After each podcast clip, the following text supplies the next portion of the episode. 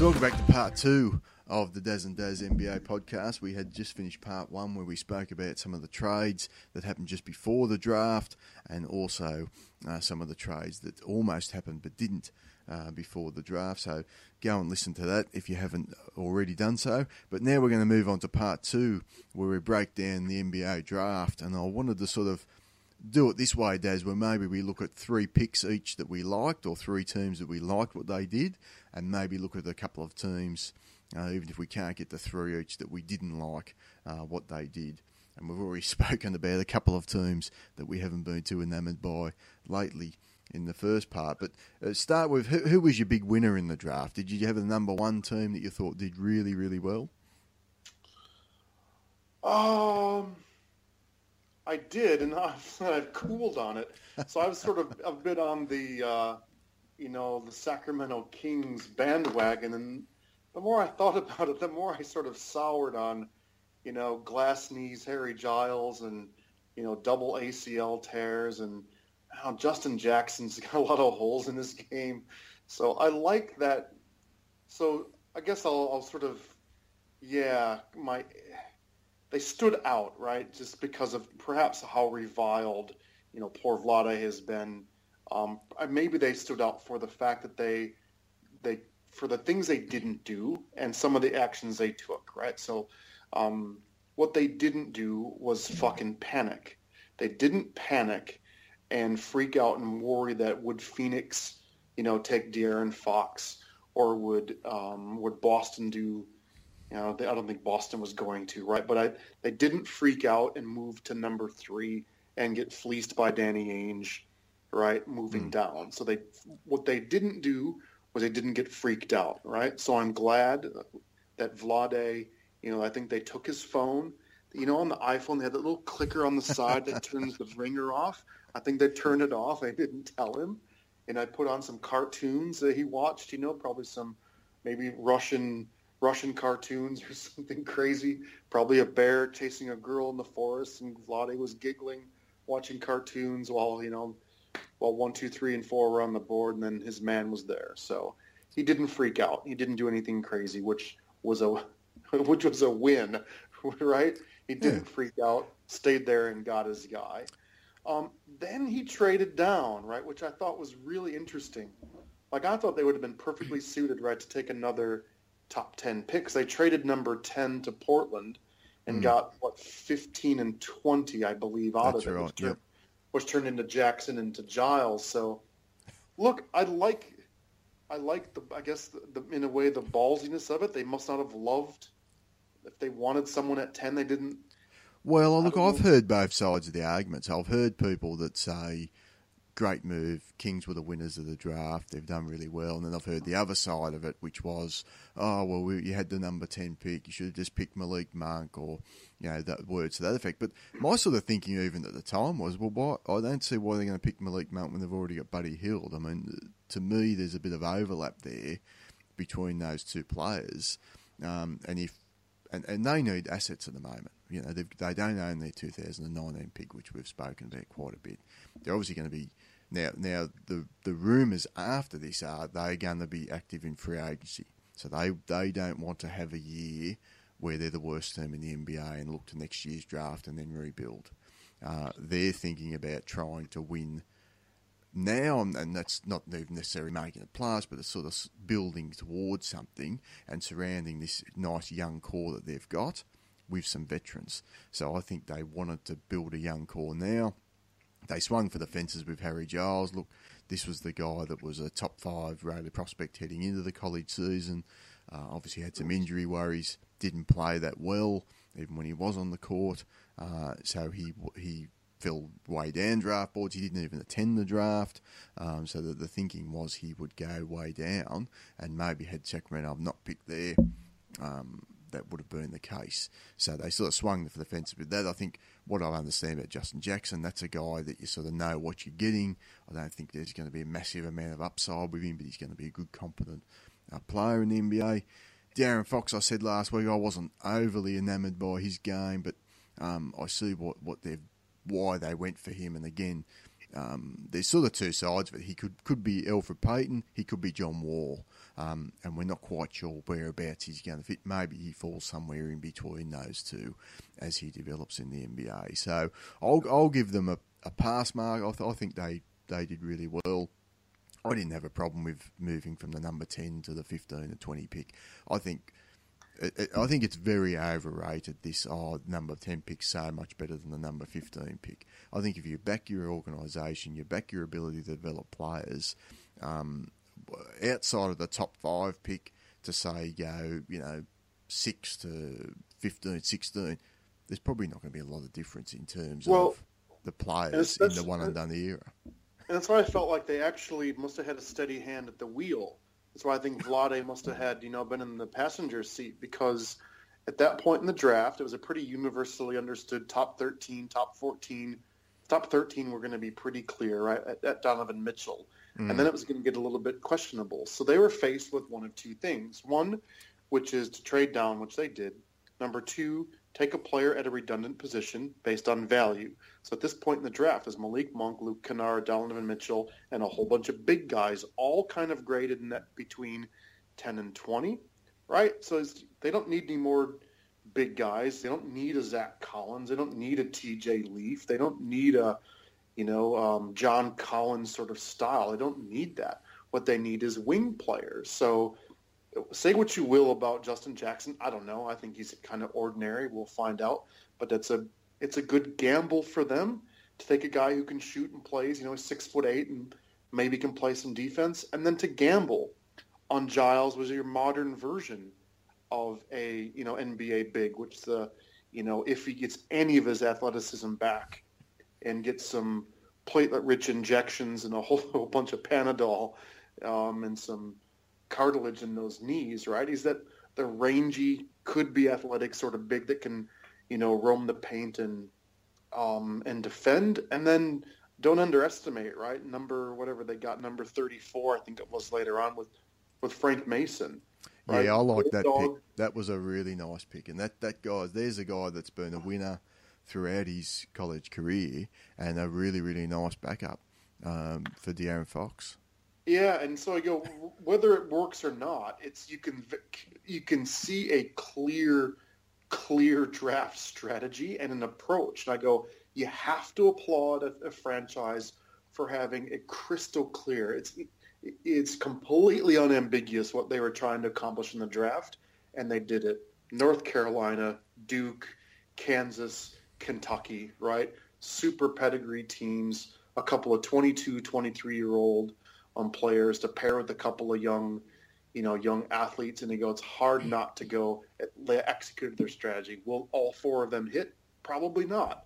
But that's that's not what today's conversation is about. So hmm. it's hard not to applaud what they didn't do to freak out, trading down, getting guys at positions of scarcity, and complementing it with some maturity with Frank Mason. So it's hard not to like it. Here we go. We haven't gone on a tangent for about 30 seconds, so I'm going to tangent away for you for a second and ask you this question. What, what do you think about this view that Sacramento and I think Phoenix are sort of looking at the same, going down the same path of saying, look, we really like the young core we've got now. Enough losing. Let's get active in free agency because next year's free agency class is not is pretty underwhelming. I've sort of looked ahead, depending on how many sort of one year contracts get signed this year what do you think about the, the, this sort of view that we like our young core? Let's not go for another season of losing and look at next year's draft. Let's see if we can get active in free agency, bring some veterans in, and teach these kids some right habits and how to win now. Because what you don't want is a situation like a Michael Carter Williams, where a guy comes in with some tools, shows a bit of promise, but just learns so many bad habits. And maybe Carter Williams never would have gotten it. I don't know. But I, I know what I saw in Philly, watching that team from afar, how badly some of those young guys developed because there was no veteran presence around the team. And I guess what's the balance that you need to strike to make sure you've, you've not got an overload of, of veterans taking young guys' minutes? The balance you strike is you have to have a realistic view of what your team is and how they'll compete that year. And so if you if you think your team is a 45 win team, then I say, yeah, great. Go get yourself an ass, uh, $15 million a year, go pay a $70 million contract and see if you can get yourself to be a 50-win team. Sure. But these guys aren't in that in that category. So mm. if they go the route of a veteran um, or sorry, free agent marketplace and do a they do a, a Luol Deng or a Mozgov or a Kent Bazemore or a Bismack Biyombo or an Evan Turner or a Joakim Noah or an Omer Asik or Miles Plumlee or fill in the blank. They will just be the next in the long line of Garpax, Phil Jackson, fucking idiots. So, but if they go down the path of um, uh, Vince Carter, who has an impact on his team, on dare I say Jason Terry, who I was a huge skeptic, sucking minutes from young guys, and was completely converted by midseason, and then thought, thank God, Jason Terry was on the Bucks because because of what he brought to that team of defensive certainty, and he's was in the spot he was always in. So the Jason Terry type one year deal for three million are they can be priceless. Those can be fantastic additions to your team. So the the right temperament. Now, getting a Matt Barnes, eh, right? He's not exactly a teaching sort of player. Hmm. You know those sorts of guys. So they have to be smart about, you know, what's the culture they have, what's the composition of the team, and what's the what veterans type of, you know, presence do they want? Um, and that's where I guess sure go for it. And I think some vets, you know, like a Jared Dudley's been he's been embracing that for for a while. So that's the other thing is you mentioned Phoenix, but they've got Chandler, Bledsoe, and Dudley. They got plenty of veteran presence on the team. They just don't, you know, well, I think unless they decide. Yeah, yeah. Phoenix are more fascinating to me in the sense that they they've been included in the Paul George discussions. They were um, I heard their name bandied around for Porzingis, which obviously Porzingis is not a veteran guy, so you can understand that to some extent. Um, why they're wanting to get into that, but uh, the Paul George one was a bit more. Whether they were just a third team to facilitate the deal or not, I'm not 100 percent sure. But it does seem like they they're ready to add another veteran presence, which would be a bit strange given that, as you've already said, they've got Brandon Knight there, who's already an albatross contract. Um, I'm not sure. What, what do you think Tyson Chandler's going to do? Is he going to play this year at the Suns?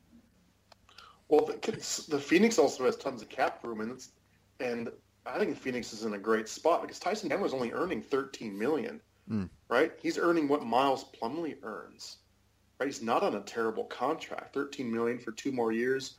Bledsoe would be an extremely interesting type of player for a lot of teams, right? So he's on a he's got two years and about 30 million left, which isn't bad for a, a guy who's, you know, perfectly healthy at the moment. So they're, they're totally movable. So they're in a good spot. They've got cap space.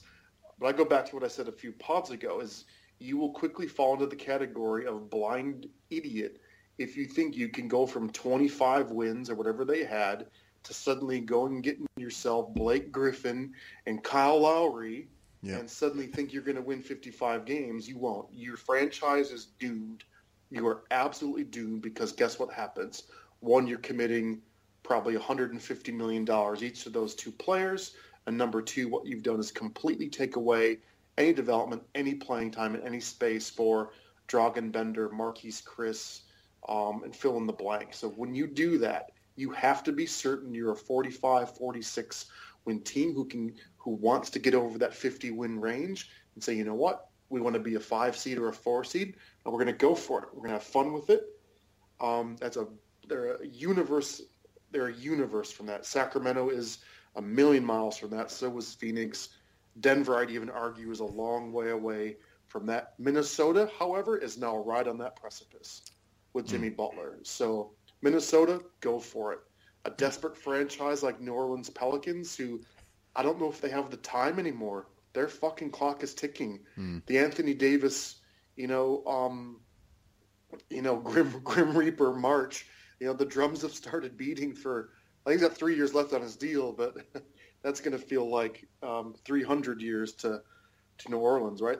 Yeah. They they have to push their chips in to win 40 some games. They have to they can't sit and collect assets anymore. So there's there's enough teams like that. Dallas is in a bit of a bit of a purgatory with with kind of their roster. So I think Cuban can probably always build a strong enough culture, and Carlisle's a maestro they could probably realistically sign a. I don't know what player would fit there, but they could probably fit one in, and you know, not really suffer too much. But mm. but generally, to your point, it's generally uh, absolute. It's a Bismack beyond beyond. Well, that's what I was going to. Say if if you do it wrong and you do it and you sort of go for it when you're not ready, you end up being the Orlando Magic. And every two, three years, you're just resetting and going, let's try that again. And, and they seem yeah. to make the same mistake every time. So I think it's you're 100% right. If you bring in the right type of veteran presence, and even if you've got to overpay a little bit for a guy, uh, to bring a guy in that's going to be a good presence around these guys, rather than the guy that's going to be like, yeah, now we're ready to win 50 games in the year and win 35, and now you're capped out and you're in no man's land. So that that's the sort of fine balance. And I, I worry for Phoenix because I I just get the sense that they're going to jump in on one of these deals and one of these contracts and think, ah, oh, we landed ourselves a big fish, and when they're not ready to do it. And I think Orlando probably felt that way when they got Ibaka. They thought, yes, we're, we're ready now. Um, you know, not realising that they were, they were nowhere near it. And it actually hurt the development of Aaron Gordon. And, you know, you could argue Elfrid Payton hasn't developed as well, maybe because of some of the same reasons. So uh, I thought that that was an interesting thing that just sort of I thought yeah. about because it is a good question that's sort of linked to the draft um, and teams uh, that um, and what teams are thinking of when they're building these young rosters. Um, I'm going to throw one at you now. I, I, know it's a very, very obvious one to say the Philadelphia 76ers, but uh, I did like what the 76ers did in the draft. I know it's easy to be a winner when you draft eight players, but um, obviously Fultz, number one, I like that trade. The more and more I've sort of look, looked into Fultz in recent days. Uh, a guy we spoke about last week was Jonah Bolden. I was so excited when uh, he fell to 36 and the Sixers were able to take him. He's going to be bought out from Serbia, so he'll come over straight away. They took another draft and stash guy from Latvia in a pick that they got from the Orlando Magic. Uh, for a future first rounder, but it's heavily protected, so I'll probably end up being a second rounder. Uh, and they also got there was a guy, another guy from France that they selected. I'm just sort of trying to go down there now. Um, it was Matthias uh, yeah, yeah. Lessort, and he's. Yeah. I'm not sure if he's going to come over straight away either, but uh, he's another guy that they've got big wraps on. So they've they've got a couple of good draft and stash prospects there now in the draft, as well as I think Jonah Bolden's going to be really nice for them straight away next year, and obviously getting Fultz um, with the number one pick. I'm not sure if you have anything to add to that, or if there's another team that you wanted to move into that impressed you on draft day. I, I didn't like Philadelphia's draft. I thought this looked like Sam Hinkie was still there to get all these giant guys that are going to get drafted and stashed. I didn't actually didn't understand it to be honest. Um, so I, I didn't like Philly's picks beyond the obvious Markelle Fultz, but um, um, but that we'll see. Well, um, don't, are you besmirching the name of Jonah Bolden? Uh, he's got you know his nice skill set. Yeah, I think so. Um, I think the um, time is the draft and stash now, though. They haven't got enough roster spots, and they they're going to be active in free agency. That was a sort of a, a, a, signal to me that they were going to be active in free agency. So I didn't mind the draft and stash okay. routes. And what I've learnt, read about the players, they seem like good prospects to do that with. And you know, being a Spurs fan, I'm always a, a fan of a good draft and stash. Yeah, That's to be the name of your fantasy team. Just draft and stash. Yeah, there you go. Um, yeah, look, I, I, was I was meh about the other three. Um, I thought they would have done more. What we just gave um, Sacramento a lot of credit for, and what a lot of a lot of the punditry who was ranking their sort of, you know, the um, the best picks in the second round are kind of, I guess the new things trying to find the next Norman Powell and Malcolm Brogdon, right? As these high floor, high character, defensive oriented um, players who are intelligent, play within system, can contribute right away, and if they can develop enough, even a contributing skill on the offensive side, they're going to get great value from them right away. So I would have liked Philadelphia to get some some maturity and someone with some toughness to come off the bench, get some 22, 23 year olds, a whether that be a Frank Mason or a, or a Jordan Bell or a, you know, whomever it was. I guess I maybe that's my just. Uh, oh, I think they would they would be hoping they'll get that in free agency rather than the draft. Yeah, okay, but I guess you know when you've got to pick four second rounders, that's my point. Mm. Is um is why not do that? So I didn't love it. Um, just on the on the not loving, I I don't understand. Uh, they're not quite in the same category, but I don't understand what Portland's doing. You know, trading up to go get, you know, um, Zach Collins. I guess he's a nice player, um, but you know, did you did you need a, you know, sort of a, a center, you know, like Zach Collins, and then following it up and um, drafting below the rim center, you know, Caleb Swanigan, who's a who's a tweener and not in the good definition of the word tweener, you know. So Well- I, I don't like I don't like what Portland did. To be I honest. thought, why didn't Portland just get OJ OG Anonaby? Is it Anonaby? Ananobi, yeah, look Yeah. at what I heard.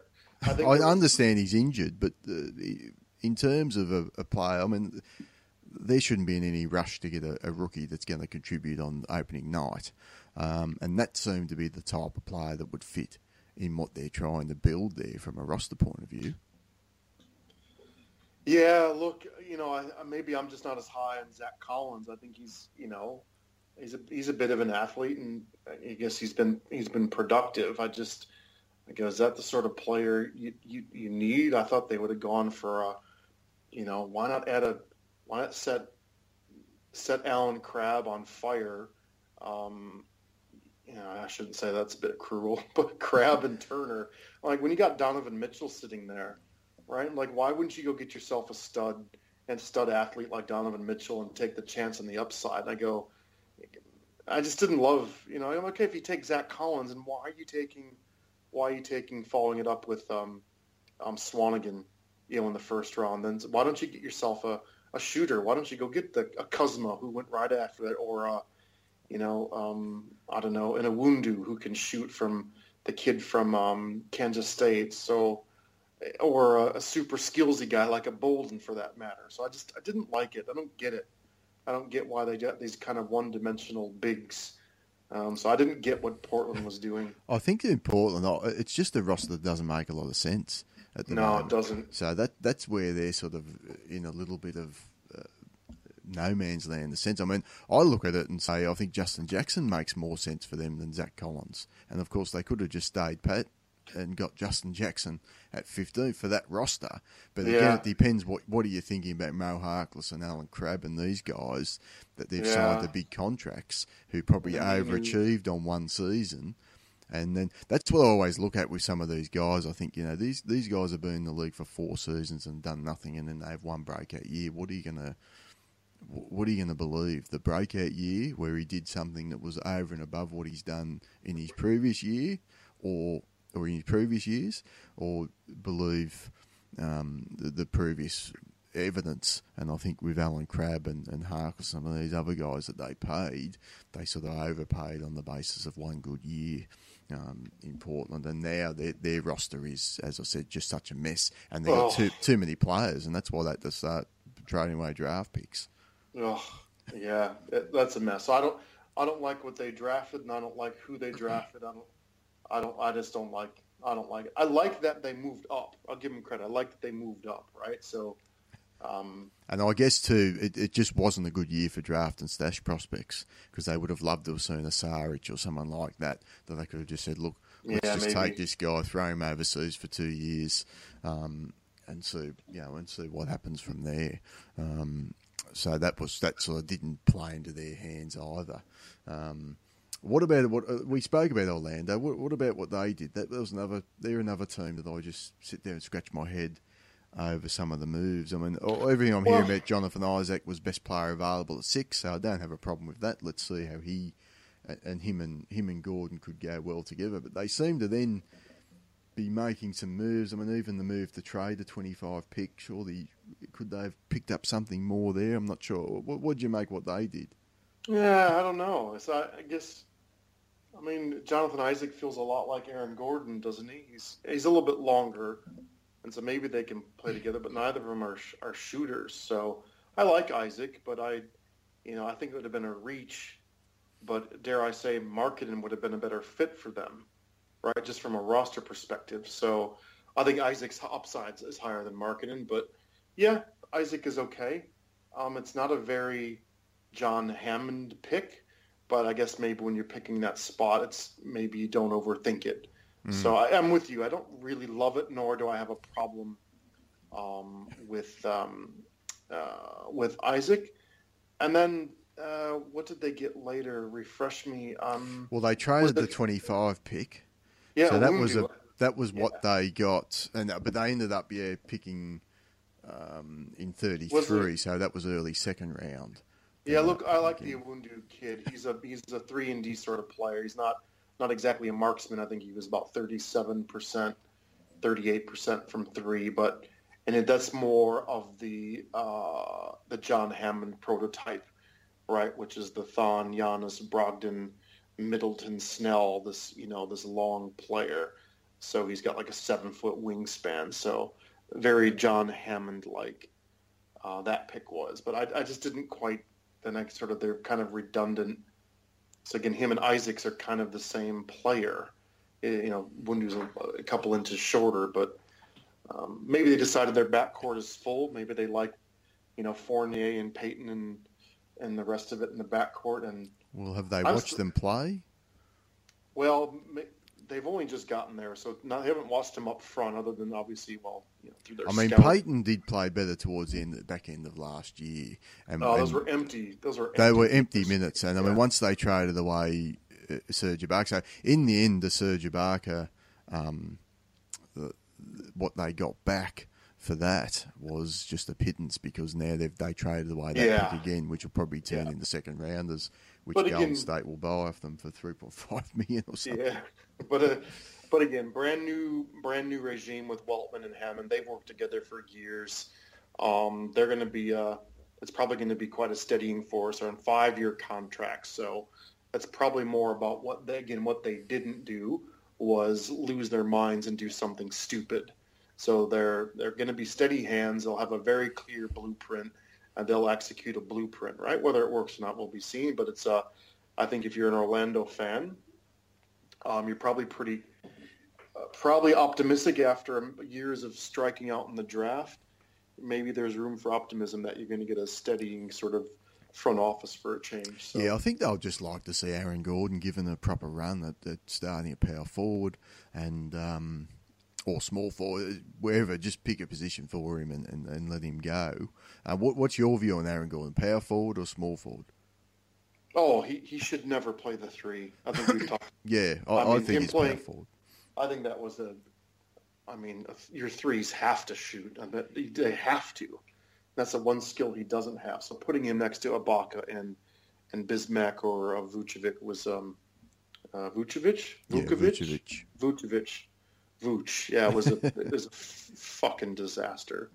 Yeah. I just just just an insult. Just one of the most misplaced players in the league. Putting Gordon at a three.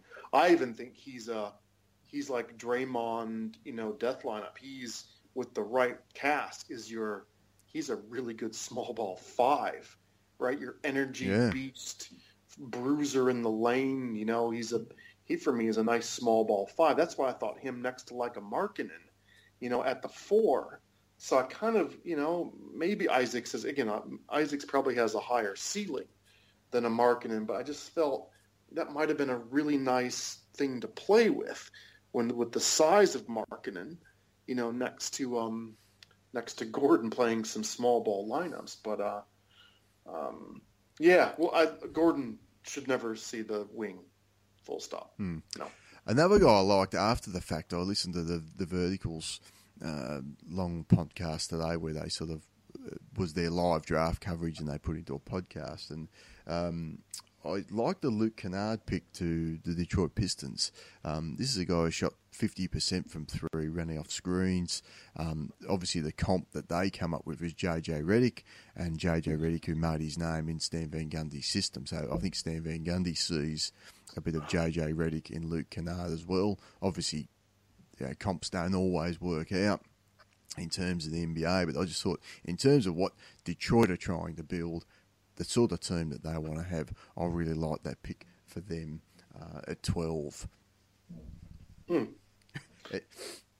yeah, look, uh, it's an interesting one, right? If you're thinking Kennard versus Mitchell, So I thought that was a yeah that had that couldn't have been an easy choice, right? Um, so um, I guess they're taking the pure shooter and um, seeing if he can sit next play next to um, Reggie, huh? Well, if Reggie can get it, yeah, Reggie can get it together. Um, that'd be the thinking. So, and, and sort of that inside out system that they're they're still committed to, well, so long as Andre Drummond's on the roster, um, yeah, they just want that, that spot up shooter there. So, yeah, that's a good point. And, and Donovan Mitchell, look, um, I like that to Utah. I mean, I did I didn't like the Denver Nuggets draft at all. Um, I'm not a big Trey Lyles guy, though Trey Lyles only had the one year in the NBA, so maybe we're we're being a bit quick to judge um, on him. But they traded uh, Trey Lyles. Uh, they got Trey Lyles, I should say, for the 13 pick, uh, and they also gave the 24 fourth.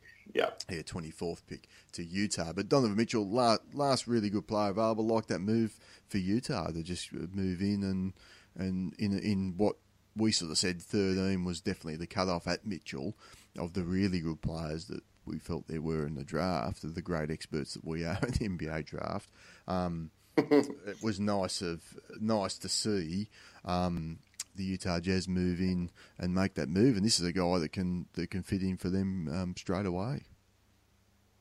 Yeah, with or without Hayward, I think that was a nice pick. Mm. Um, yeah, he'll play. He's a Yep. great athlete.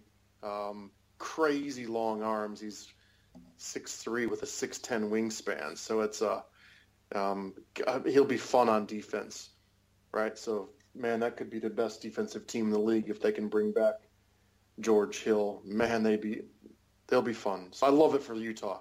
Really nice fit for them for Mm. sure. That's right. Um, and just quickly, another player we mentioned from last with an Australian connection was Terrence Ferguson. He went to o- OKC. Um, Love it. Loved it. Look, he played with a ball dominant point guard in Adelaide last year. Didn't touch the ball a heck of a lot, but played really strong defense. Um, most of the shots he took were threes. Apparently, he's been killing it in the workouts over there. Um, projects as a really nice three and D guy, and with some offensive upside. So really like that pick for OKC. And uh, you know, playing the professional league last year, he could come in and play a bit more, a few more minutes than what maybe people are projecting um, right from the start next year. Great fit, great loca- great place for him to play. I agree.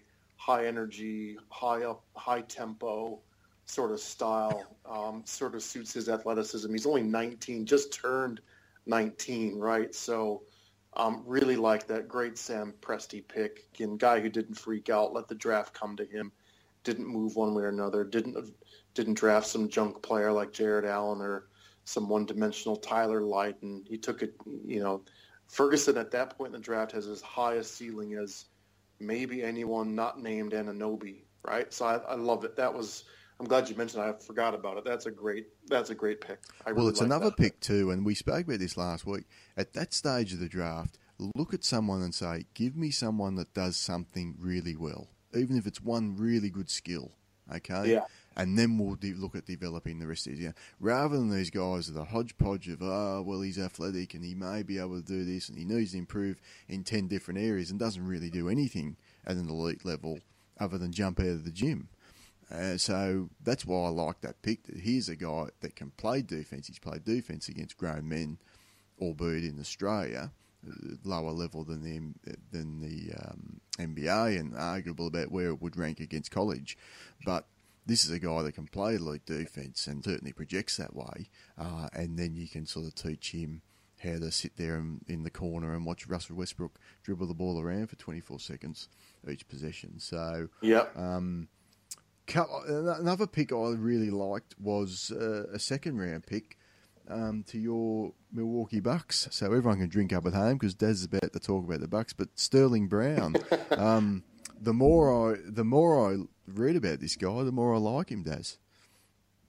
Yeah, it's sort of one of those picks, right, where it was, uh, you know, um, you'd be hard pressed to find a draft board or, or pundit that didn't call him the steal of the draft or the sleeper of the draft or top five second rounders. He pretty much made every single one of those, you know, those sort of things, whether it's Bleacher Report or the Vertical or the Ringer, all raved about him. But the the thing that jumped out at me, right? He's he's your classic three and D. I mean, to the to, to the T. Um, mm. He he shot forty five percent over his career, a four year four year NCAA career from three point land. That's your that's a marksman, right? It wasn't a one off, you know, on fifty attempts. He shot forty five percent from three for his career, so he's a knockdown shooter.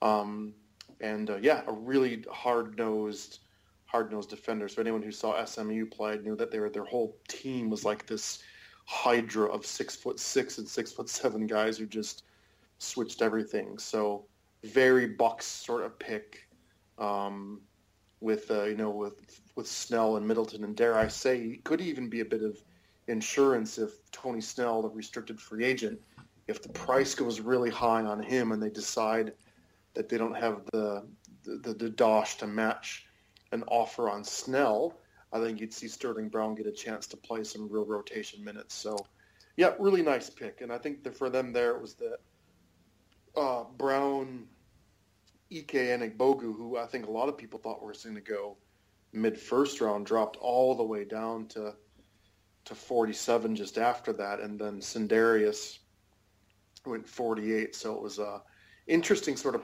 little run of players there in that part of the draft, kind of big names, if you will, big name sort of players going in that in that sort of spot. So, yeah, Sterling seemed to get a lot of a lot of praise from all over the Twitterverse.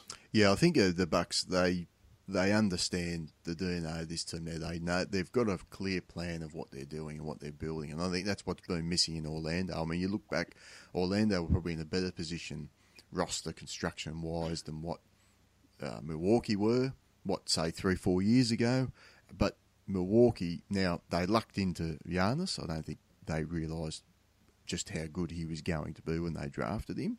But I think they, you can still definitely say they had a vision for the sort of roster that they wanted to build and the sort of basketball that they wanted to play. And John Hammond need some credit for that, and so does Jason Kidd. But you're now seeing, and even with their first round pick, DJ Wilson, that's the type of players um, that they're sort of putting in guys that can either do the three and D sort of stuff that we're seeing from Tony Snell, but also guys that can attack the rim with real uh, ferocity.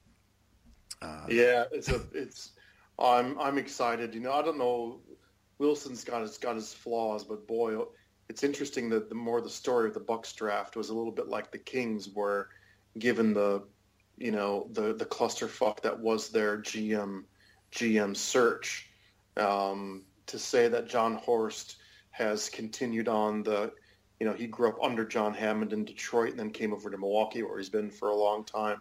So this felt like a John Hammond fingerprint draft all the way. He stayed with that sort of approach, so he could probably what I kind of liked about the Bucks in general is that with the literally he's been GM for four days or five days before the draft. Fucking very hard position to come into, but he'd done his homework and must have been very, very well prepared. And you know, he got a these giant players that'll fit right in with what Kidd Kidd already has, and so man, they're going to be long. That's going to be again if you think about if they could ever develop enough offensive skill, it'd be fun watching them defend you know, defend the Warriors and defend Houston this year. I almost wish they were in the West to see if they what this team is really made of. But they've got some serious defensive upside. So yeah, I think I liked I liked what they did. When they play the Cavs Warriors, I think it's just much watch must watch basketball because the clash of styles, and this is what I'm loving about this this era of yeah. NBA, and that's what we didn't see in the finals. That was what really disappointed me. Was basically two teams trying to play the same way, and one yeah. team did it a lot better. Right? Yeah. When you see the Spurs Warriors, Spurs Cavs, Bucks Warriors, Bucks Cavs, and even Bucks Spurs were, were, good games last year. Or even Raptors, if the Raptors could find their mojo again. Yeah, the Raptors play that style, don't they? Exactly. there's yeah. a clash of styles there, and you say, right now, this is going to be fascinating basketball because now we're going to see can these guys deal with uh, the length and athleticism and just relentless we're going to attack the, that rim every single time we come down the court. And then when you solve that problem, now we're going to surround the court with shooters, and you've got a problem at the three point line. Uh, I yeah. love it. I, I, think I love what Milwaukee's doing there, and I love that their draft sort of played into that. Um, as well. Uh, another pick that there's, there was another pick that I really did like, but it's going to take a few years. Just watch a watch a guy called Hartenstein um, from Germany that the Rockets picked as a draft and stash. Um, read a bit about it. That what I read about him was he was sort of rated by a number of people as the best draft and stash candidate. So he was a guy that fell to them down there. They don't really need any help at the moment. We'll talk about them a little bit more in the free agency section of the pod in a minute. Uh, but that was another one that sort of jumped out to me. Um, and and Anunoby was a guy we've mentioned a couple of times. The, the, Raptors took him. Did you like that pick? Yeah, good. It's a good fit for the Raptors. He doesn't have to play right away. He can, I guess, and, and depending if they re-sign PJ Tucker, he might get, if he's healthy, um, he could come into a bit of that, you know, ten minutes a game, play some hard-nosed defense sort of thing. So that's a nice fit for Anunoby, I think. Um, so good pick, good pick for Toronto. I like that one. Yeah. Um, can I pick on one I didn't like? Yeah. What the fuck's Indiana doing? well, like, they they've been looking for a, a replacement for a number of years for Roy Hibbert. They found it in the second round with Anunoby, who has. Oh, a, that's right. They got Ike. Yeah, Although you can't knock that pick, but he has got a degenerative uh, knee issue apparently at 18. That that's got to be a worry. That's a worry. Um, but no, I was talking about their their pick in the first round. Like just talking about where the NBA is going. We are kind of raving about you know where these teams are headed, and I, I actually really liked the you know again tip your hat to the Clippers for getting back in the draft and getting two you know really interesting second round picks to put in their backcourt and finally inject some youth. You know, so I like what the Clippers did, getting Jawun Evans. That I love what the Clippers light, did. Yeah, yeah, lightning bug, and then you know the man among boys of Sindarius, and getting the Bucks to sell that number forty-eight to them. So Thornwell, the defensive lockdown dude, to kind of they can cut Luc Richard and then get, um, you know, what's his name, Jawun. So I love what the Clippers did, but I just wanted to pick on Indiana. I mean, considering where the NBA is going, and Clippers did well, and the Kings got their things, and then Indiana goes and drafts a, an under the rim, back to the back, white post player with number 18. I go, what? Could you think of a worse fit for TJ Leaf? You know, so sitting him next to Miles Turner, clogging the lane, shooting layups, getting getting rejected by, you know, by, by Thon and Tristan Thompson. I just hated, I hated that pick. Um, I think their hope is he will be able to stretch his game out and eventually be a, oh, a Spencer Hawes, maybe. I'm not sure, you know, but I think that that's the hope for them is, is that he'll be able to sort of stretch the floor out.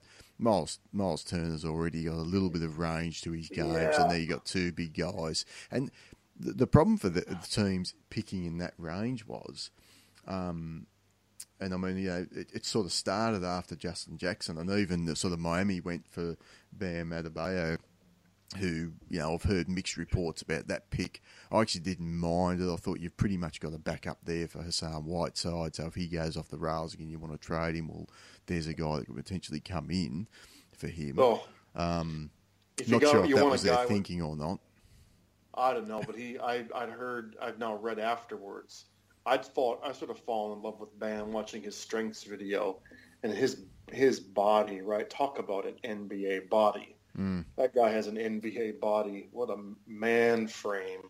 So, um, well, they were saying at all the combines and the workouts, and particularly coming through the high school when they were a bit younger, this class, they yeah. said the one guy no one wanted to go up against was Bam Adebayo. So, yeah, um, I think yeah, I think he could develop quite well there in Miami undisposed system. But I, yeah. I, think the thing after Justin Jackson went, you had that sort of 16, 17, 18, 19.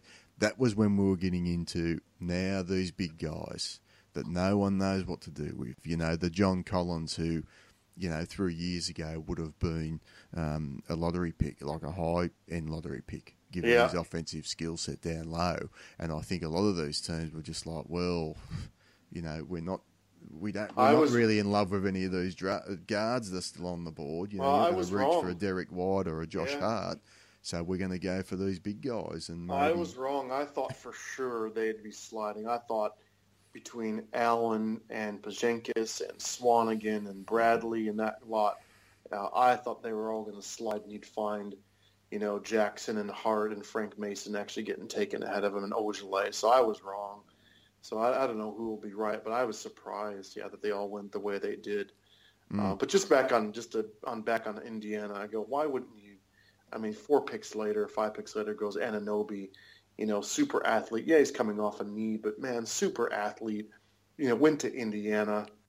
Um, you know, I just thought, what a he's got a lot of upside. I just don't see the upside for a TJ Leaf. Oh, everything I've heard about this draft, that guy I think is going in up being one of the top five players in this draft, he and could. has a shot to be the best. He's he he's could. the Kawhi Leonard of this draft.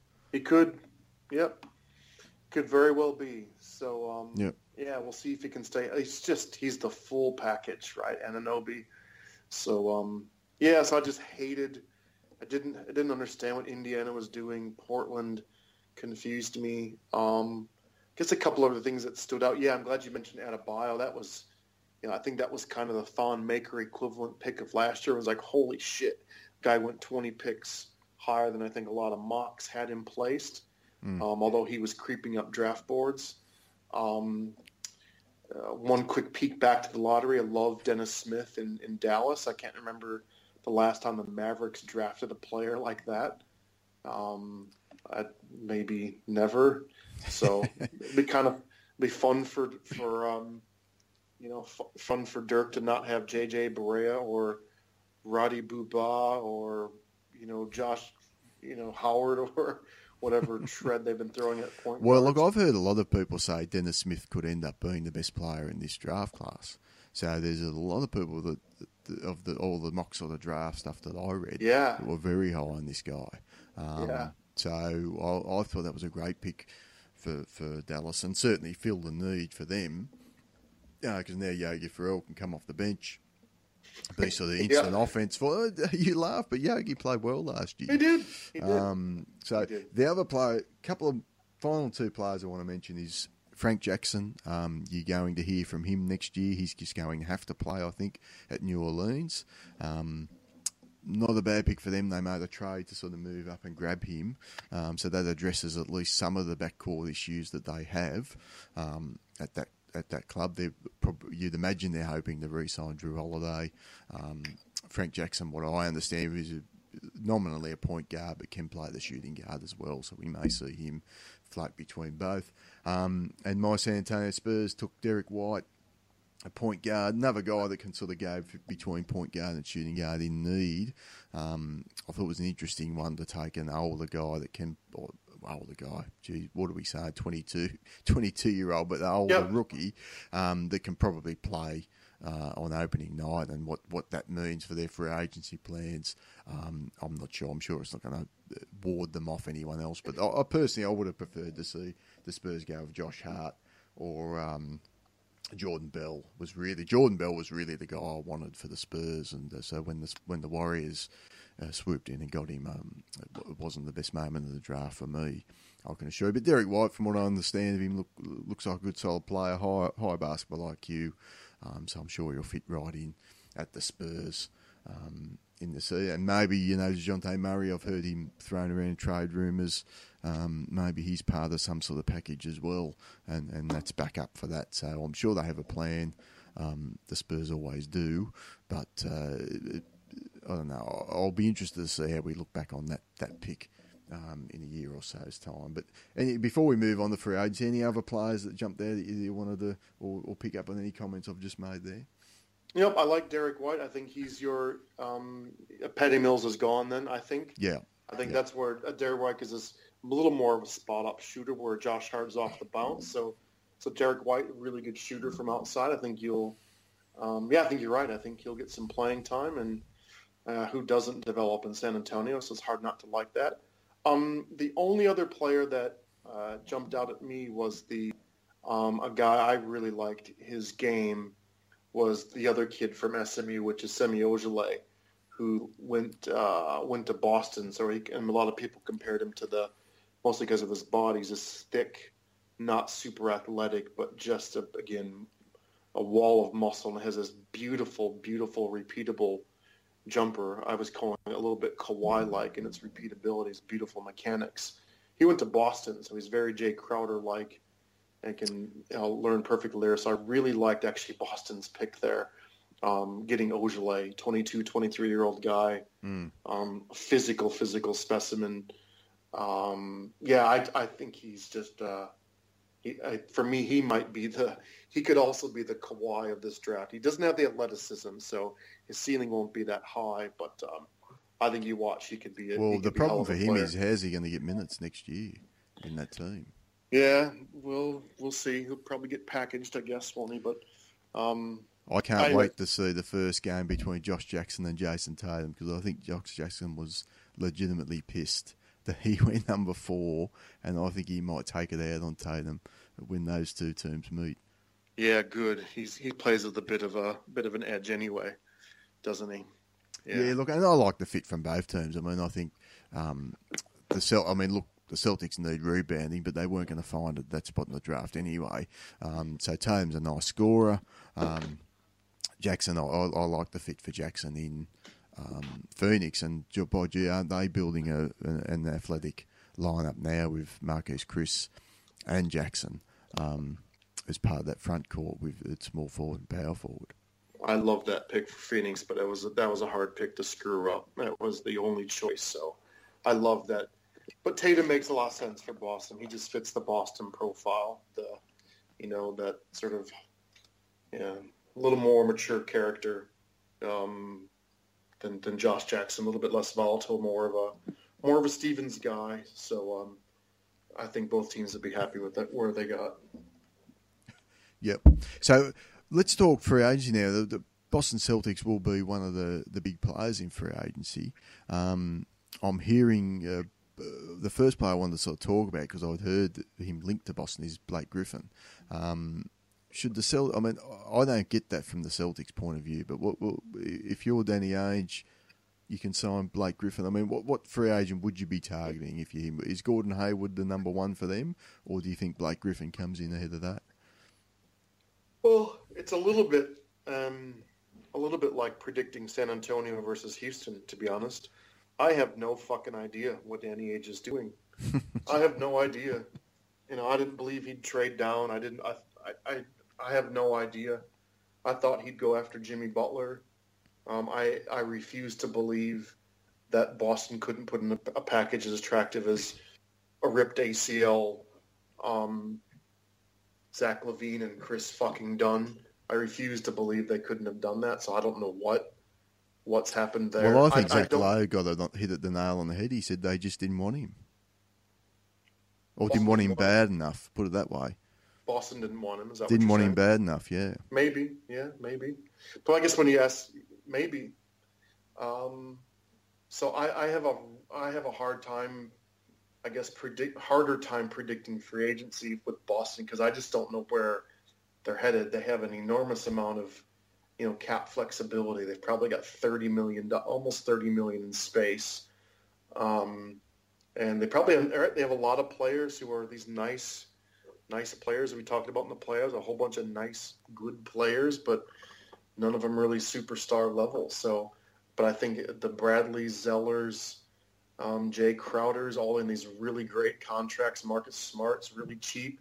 Uh, All kinds of players who are cheap and really nice that are going to be attractive. So I think whether it's, I'm probably thinking they're, it'd probably be something like a Hayward and then packaging some players to get because they're just going to have enough roster spots, right? They're going to have to. I think the trade market's going to be right for them. That's why I didn't think. I I can't believe they didn't want Butler. Um, and they have to clear some space.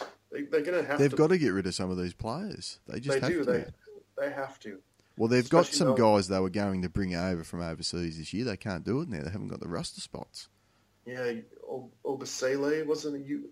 Yeah, the couple they drafted a, a couple of years ago. That's right. Mm, that's right. So, So- um, they need, and I, I just think Griffin and Horford. I don't see the fit there. I, I I think they're totally redundant between one one another. At this point in their career, you wouldn't have said that a couple of years ago. But Blake Griffin's lost a lot of his athleticism, and he's now very much a guy that's just going to do the sort of Al Horford. I'm going to stand out, and Horford may even be a better player at this point in his career. Well, um, Horford's a better passer, that's for sure. Although um, uh, this will sound insulting to Blake, but Blake is almost on a uh, Zach Randolph trajectory. If he loses explosiveness, but he's still he's got a nice touch, doesn't he? And he can he can play some high post still. But I agree, he tends to be more of a redundant style. I don't think that's a fit. And if why is Boston suddenly going to pay, you know, 150 million dollars for a guy who's had a lot of injury history? That'd be a very anti-Boston sort of move, right? Um, they want they want these sort of rock type of players like Horford and, and Tatum. Um, and, and it wouldn't surprise Smart. me as much as we, we criticised him, it wouldn't surprise me if he ended up in New York because, and the only reason I say that is I think the market for Blake Griffin's going to be pretty cool.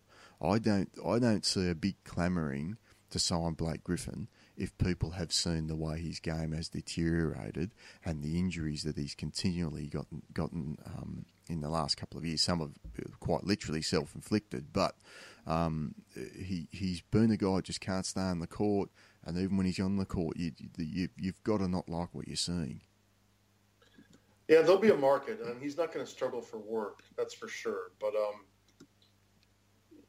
I guess it was he ready in his career to um, be this close, right, and have so many things go wrong in LA in the playoffs and be playing with multiple All Stars on his team with, you know, with Paul and um, DeAndre and even Redick borderline all star? Is he ready to put his career in the shitter and going and play for New York and just taking the money? I don't know. I don't know if he's ready for that. He doesn't seem like the type who's ready to resign himself to just taking money and disappearing. Um, but there'll be there'll be a market. There'll it could be, be a, a Sam Bowie situation where he knows where his body's at and, and he's not letting anyone know. Well, I guess anything's possible. That's true, but he still played. You know, he still played 35 minutes a game. Granted, only played he played 60 games last year, maybe. Yeah, and then yeah. broke down again, and then as you know, just not getting his points around the bars, getting further and further away. Um, I just don't. This is not a guy I don't. I think that's going to age well. Um, look, overall, I, I, think I guess my prediction is there's, there's, every chance he's back in LA anyway. Um, but mate, what's the first domino to fall there in LA? Are they going to see what Chris Paul does first, or are they going to do it simultaneously? Does Griffin the first guy to sign? How do you think that's going to play out? Well, Chris Paul has just opted out, right? So you have to believe he's he's going to be the first one. He'll be the biggest cap hit. Um, he'll get that that crazy big contract. So I think I think he's the first domino, and well, I think we already know that at the same time Redick is gone. And the big question mark was hard to talk about. It's hard to guess now. Is it if where is Jerry West going to steer the franchise, right? Um, so if Chris Paul is your anchor and you haven't been able to win with with with the core, my gut tells me he. I think Jerry West is going to let Blake go and go in a different direction. And I'd have to think a lot harder about who might fill, you know, fill the minutes and fill the scoring load. But if he can still build around Paul and DeAndre, um, my my gut tells me they they go in a different direction. I don't know what direction that is, but I have a feeling they're going to move on. Well, if you had any any assets at all, and you'd be looking to get on the Paul George discussions, but they've just got no assets. Well, that's what I'm saying. He's more likely to join free agency next year mm. anyway. He wants to come back to LA. Well, but he said the Lakers. So if you if you all want the inside running, bring him to LA and sell him on the Clippers rather than the Lakers. That's what I'm, that's what I've been saying. Like, yeah, I hear Lakers, but come on, Paul George isn't going to go play for a 27 win team. That just ain't happening. well, that's and that's the thing about the Lakers. I mean, you look at it, and um, what are they going to have? They're going to have Lonzo, Ingram, um, Lopez is a one and done there, you would imagine. Uh, so it's going to be Paul George and a bunch of kids, and uh, and, and, and people expect LeBron's going to look at that and go, "Oh, there's there's a place I can go to um, and win a title." It's like, no, I don't I don't think so. So I think the Clippers would make make more sense um, from a LeBron point of view, and certainly from a Paul George point of view as well. But then again, maybe he's a die-hard Lakers fan or something and doesn't like the Clippers. I haven't sort of heard anything to the contrary, but who knows? Yeah, I think it was Marc Stein saying the um, he's Blake. Blake is most likely to go. He's the most likely to leave. I think Jerry West lets him go, and I don't know. so can, where's the good fit for him? Let, us look at it from a basketball point of view. Where, where would you like to see Blake Griffin? Honestly, mm. Houston. Go. Well, no. What are Houston doing? I don't like. No, I don't. I don't like what Houston are doing at all. That this we're clearing cap space to sign a big free agent. They they weren't that far away last year.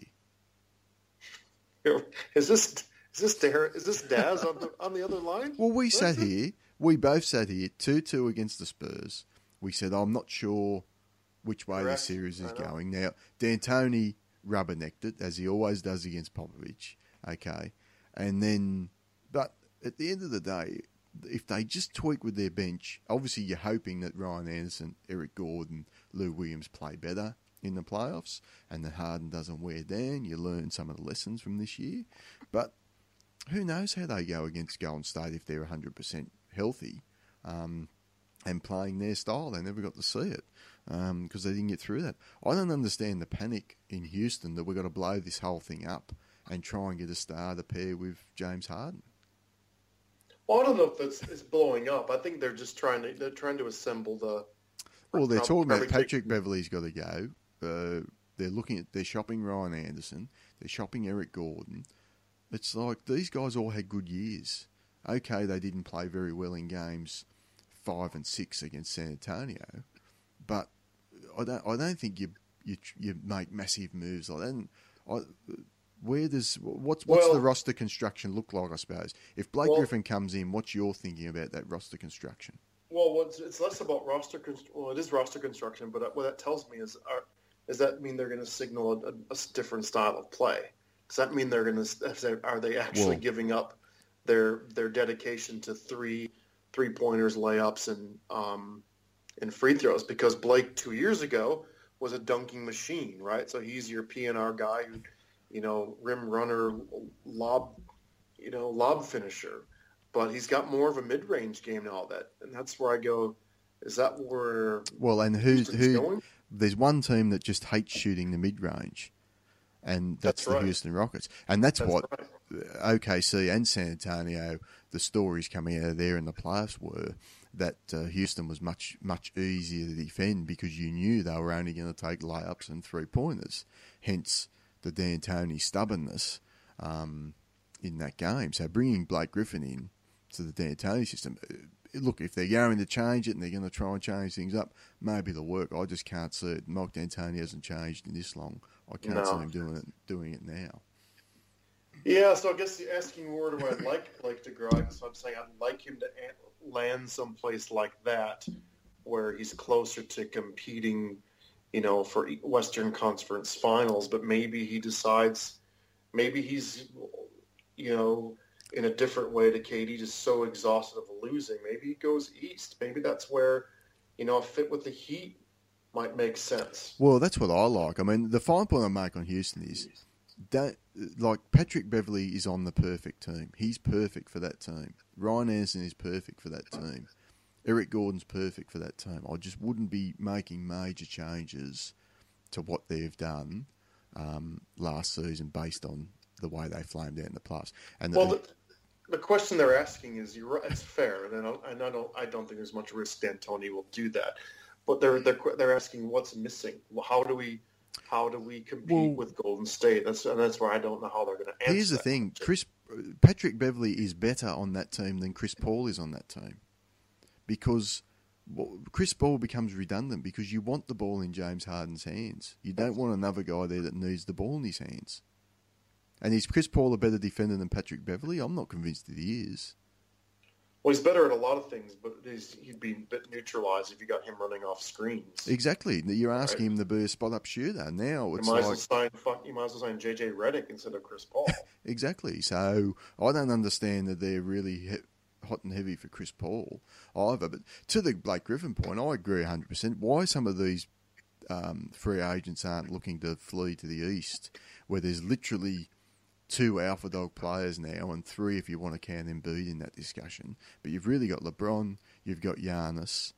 I mean, you've got look at Toronto. Toronto, to me, are the second best team in that division.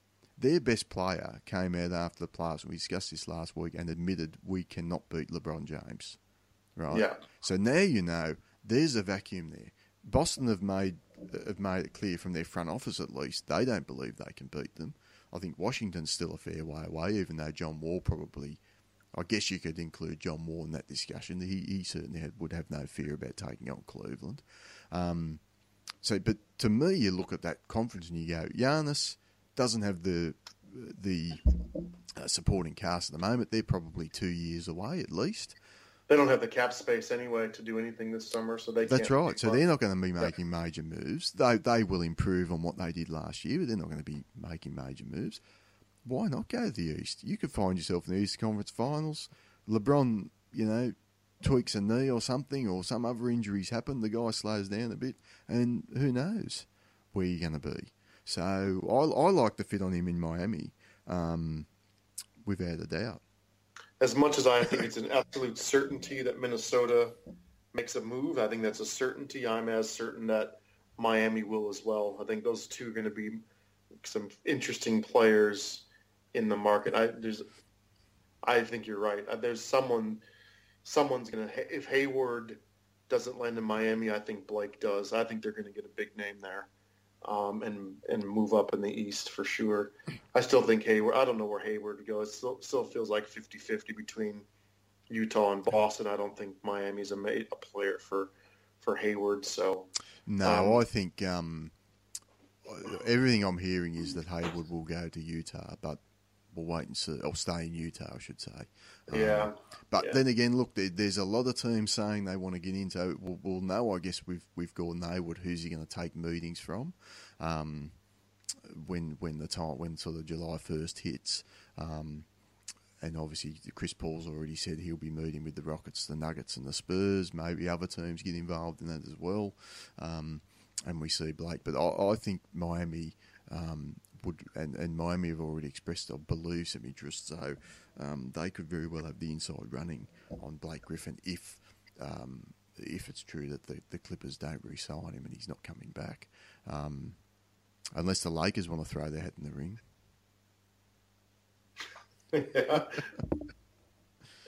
no, It could happen. It Um, could happen. But no, I, I don't see. As I said, I don't see the fit in Boston for him. And I think Miami, Miami won a lot of fans in for ads last year with the way, just the way they went about it. And people like going to really good organisations. And I think they are now on that San Antonio level where they're just.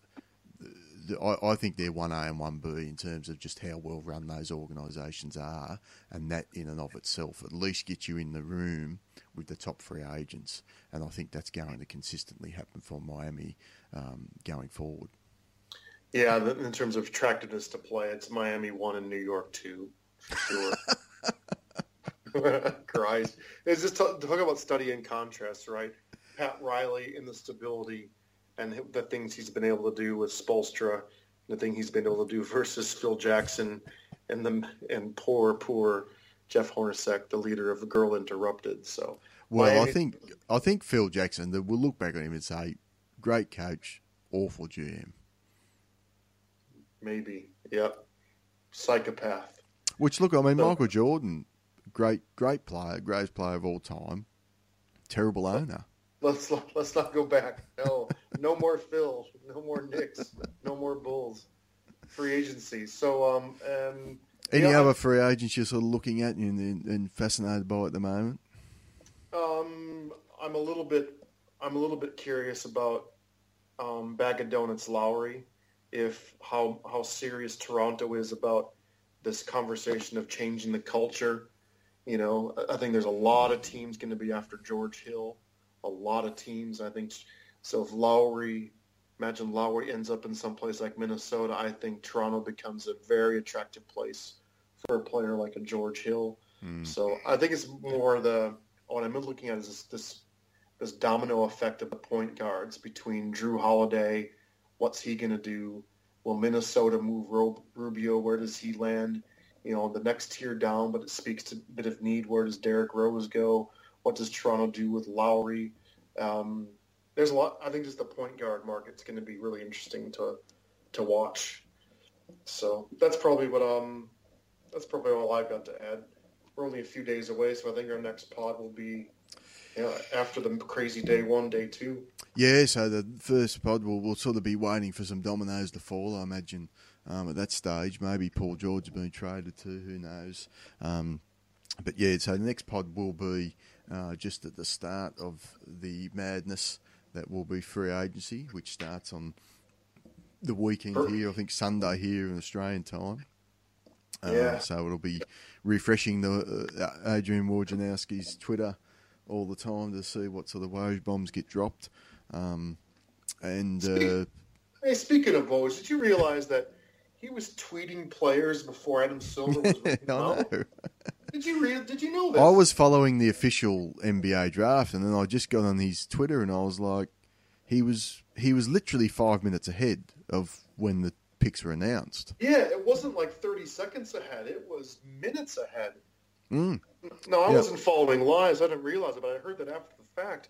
Everyone just sort of I just started following Woj's, um, and then a little bit like when Adam Silver hands off to the deputy commissioner in the second round. Woj wasn't tweeting; he let one of the other uh, reporters at the uh, the vertical. And I apologise, I can't remember her name at this point, but um, she started tweeting. So I went off Woj's Twitter feed and went on to her Twitter feed. So she was doing the same thing. yeah, Woj went for a hamburger. He was hungry. That's right. So. Yeah. Um, no, they did an unbelievable job. I mean, I, I listened to that um, full pod today, and it was just um, the information that came out of that was, was fantastic. They they So do they a great job. Bobby Marks, Chris Mannix, and uh, Tom Crean, wasn't it? Mm. Crean was. I listened to parts of Crean was excellent. So if anyone listening has a spare four hours and forty five minutes, that was a really. I listened to about thirty minutes of it. I didn't have time for it, but it was a. That was really interesting how they did it. That was really well done.